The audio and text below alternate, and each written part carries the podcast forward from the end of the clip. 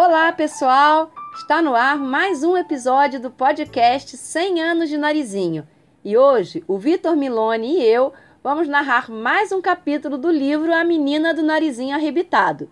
No episódio anterior, Narizinho passeia pelo reino das águas claras, flagra o Major Agarra dormindo no seu posto de guarda, assiste a uma audiência do príncipe escamado e, por fim, descobre que todos correm perigo por causa de um terrível escorpião que anda rondando o reino. E agora? O que vai acontecer? Vamos ao próximo capítulo.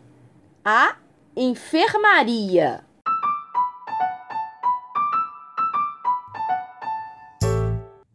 Enquanto a carruagem corria pelo fundo do ribeirão, ia Narizinho admirando através das vidraças os belos panoramas, as avenidas de areia branca, as pedras redondas e os peixes que paravam respeitosamente para vê-los passar. Em certo ponto, a carruagem mudou de rumo, tomou por uma toca e foi parar às portas do hospital.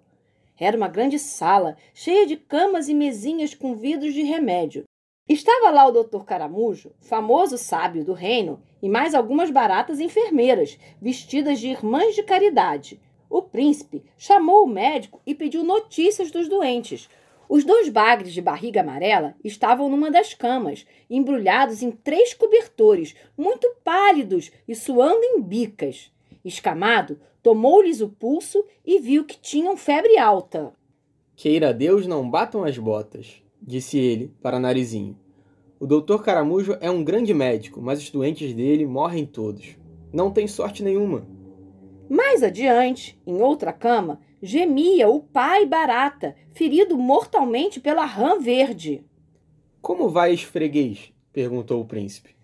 Muito mal, respondeu Caramujo. Quebrou cinco pernas, rasgou uma asa e está todo arrebentado por dentro.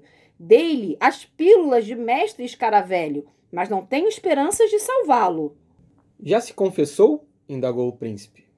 Confessou-se agorinha mesmo e vai comungar neste instante. Ali vem Frei louva-a-Deus com os sacramentos.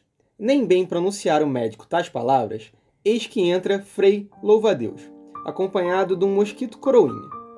Era tão triste a cena que Narizinho sentiu vontade de chorar. O frade animou o doente, falou da beleza do céu e ofereceu-lhe a hóstia sagrada, uma escaminha de peixe. Nem podia sentar-se na cama, o pobre. Foi preciso que as irmãs enfermeiras o erguessem pelos ombros e ficassem ali a sustê-lo.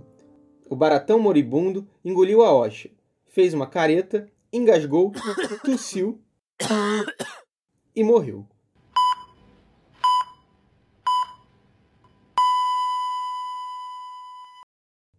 Antes assim, disse o médico, se sarasse, que triste vida seria a sua, só no mundo, sem mulher nem filhos.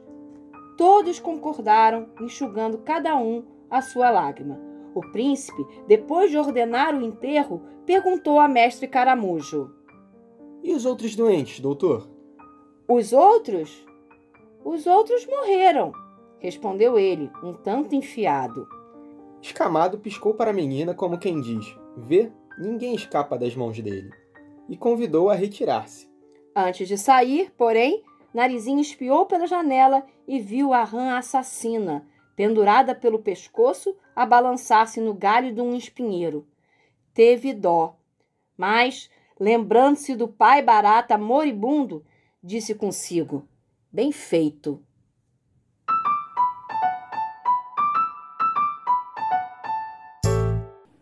agora? Quando voltar ao Palácio Real, que outras surpresas esperam por Narizinho? Aguardem o próximo episódio do podcast 100 anos de Narizinho e não se esqueçam de acompanhar as ações do projeto 100 anos de Narizinho no perfil oficial do evento arroba Lobato com você. Tchau e até a próxima semana!